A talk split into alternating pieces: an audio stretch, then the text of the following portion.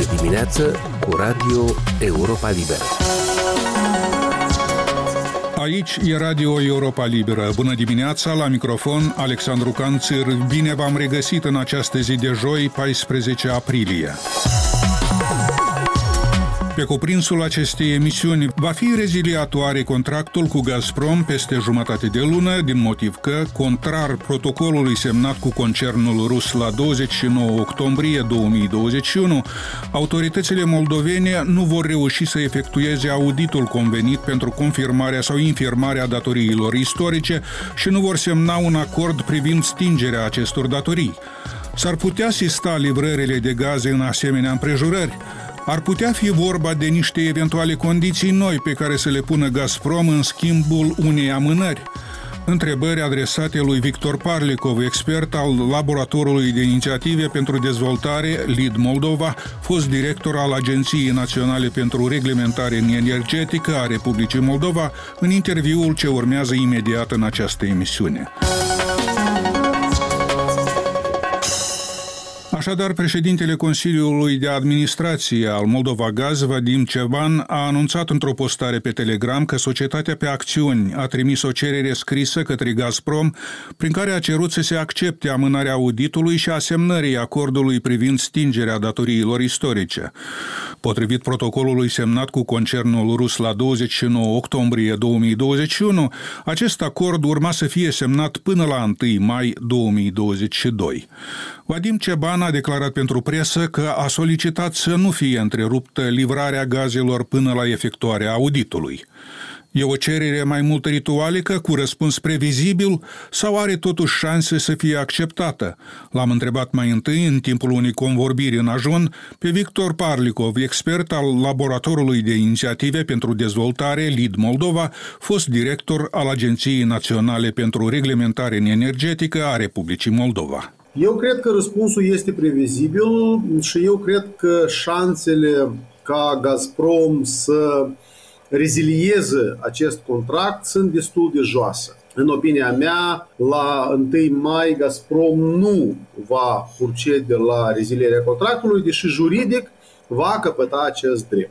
Sunt mai multe motive. În primul rând, în perioada asta de, spunem așa, vară, în perioada caldă a anului, consumul de gaze în Republica Moldova este uh, relativ jos. Iar formula uh, de preț aplicată de Gazprom este aproape sau la 70% compusă din componenta spot pentru această perioadă. Respectiv, chiar dacă noi și vom, uh, în primul rând, este absolut sigur că pentru partea dreaptă a Nistrului, pentru consumatorii în zona controlată de autoritățile constituționale, noi vom găsi gaz, vom găsi volumele necesare de gaz și creșterea de prețuri pentru de achiziții nu va fi atât de mare încât să spunem să creeze o problemă sau un risc social pentru consumatorii malului drept. Totodată, nesemnarea sau rezilierea acestui contract și nesemnarea unui contract uh, privind livrarea gazelor pe malul stâng al uh, Nistrului, de fapt va însemna că pe malul stâng al Nistrului gaze nu vor ajunge. Nimeni nu își va asuma să procure gaze pentru a fi livrate de facto gratuit în stânga Nistrului. De aceea, partea stânga a Nistrului va fi, în, în acest caz, va fi o catastrofă economică, socială, dacă doriți chiar și umanitară, iar uh, eu cred că acest lucru contravine absolut direct intereselor uh, Federației Rusă.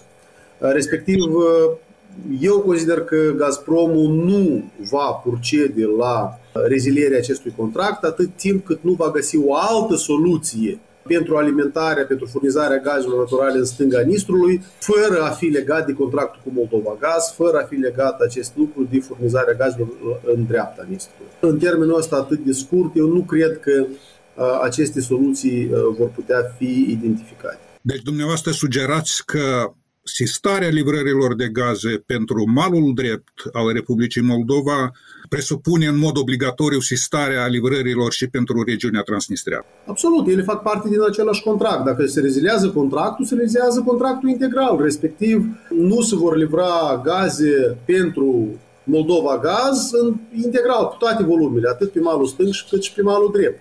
Doar că, așa cum am spus, Pentru malul drept, noi soluții vom găsi și în perioada caldă a anului volumele necesare nu sunt atât de mari încât să prezinte o problemă ca să nu putem noi găsi volumele astea pe piață. Dar iată, pentru malul, pentru malul stâng, problema va fi pur și simplu, deci o, o, consecințele vor fi pur și simplu devastatoare. Deci eu nu cred că Gazprom va merge pe această formulă. Eu totodată cred că Gazprom ar putea căuta soluții pentru a livra gaze pe malul stâng fără Moldova Gaz, ocolind contractul cu Moldova Gaz și să încerce o reziliere a contractului undeva mai aproape de perioada rece a anului, atunci când volumele de gaze vor fi, necesarul de gaze va fi mai mare, iar uh, prețul uh, pe piața internațională, deci cred că va fi semnificativ peste uh, ceea ce va fi în conformitate cu formula agreată cu Gazprom. Respectiv, riscul ăsta nu dispare complet. Noi trebuie să fim gata în orice moment, începând cu 1 mai, de o eventuală reziliere a contractului, Însă, eu nu cred că asta se va produce acum în mai. În aceste condiții, în condițiile în care spuneți că e puțin probabil ca acest contract să fie reziliat, ar putea fi vorba de niște condiții noi pe care să le pună Gazprom în schimbul amânării? Eu cred că situația acum e de natură exact opusă. Eu cred că la momentul de față puterea de negocieri în ceea ce ține de contractul de gaze inclusiv Ehm, este mai mult pe partea Chișinăului decât pe partea Moscovei. Eu cred că uh, Moldova Gaz sau autoritățile din Chișinău ar putea pune, în special dacă acest contract va fi reziliat, ar putea pune uh, pe viitor uh, problema revizuirii acestui contract, revizuirii formulei, aplicarea unui, unui tratament mai preferențial dacă Gazprom în continuare uh, dorește să livreze gaz de facto gratuit în stânga Nistrului. Uh, pentru că, repet, dacă la moment noi, pentru malul drept, soluții vom identifica oricând, chiar dacă soluțiile astea atunci când le căutăm pe termen scurt, vor fi scumpe, deși dacă, spre exemplu, să căutăm acum un furnizor alternativ uh, pe perioadă medie, de pildă pe, pe 3 ani de zile sau pe, pe 5 ani de zile, eu cred că noi putem găsi oferte uh, posibil că chiar și la prețuri mai bune decât la Gazprom. Posibil. Eu nu pot pune mâna în foc, dar uh, eu cred că aceste discuții se poartă și ele ar putea, ar putea avea succes, uh, iar Gazprom ar putea rămâne în general fără uh, contract pentru malul drept.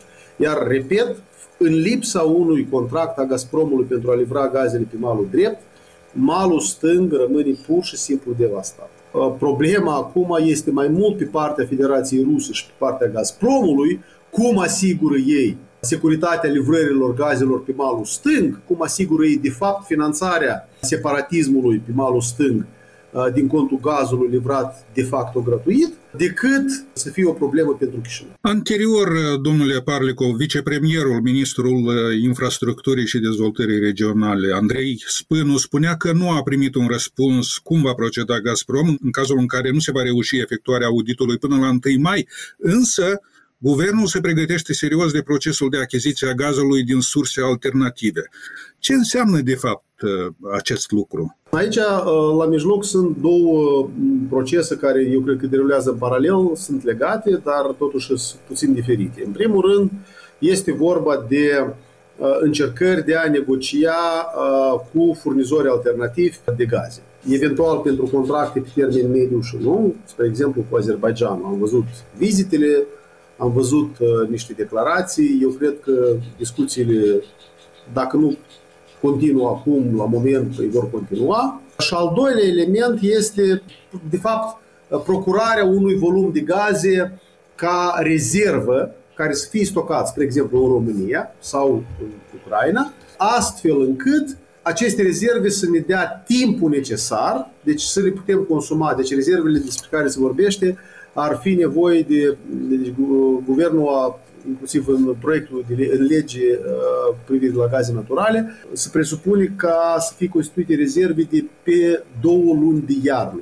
Asta înseamnă chiar și pentru o perioadă de iarnă. Deci ce înseamnă două luni de iarnă? Asta e practic uh, aproape tot uh, sezonul de vară. Adică dacă noi avem o problemă cu întreruperea livrărilor în perioada de iarnă, asta înseamnă că noi două luni de zile avem la dispoziții pentru a căuta alt furnizor.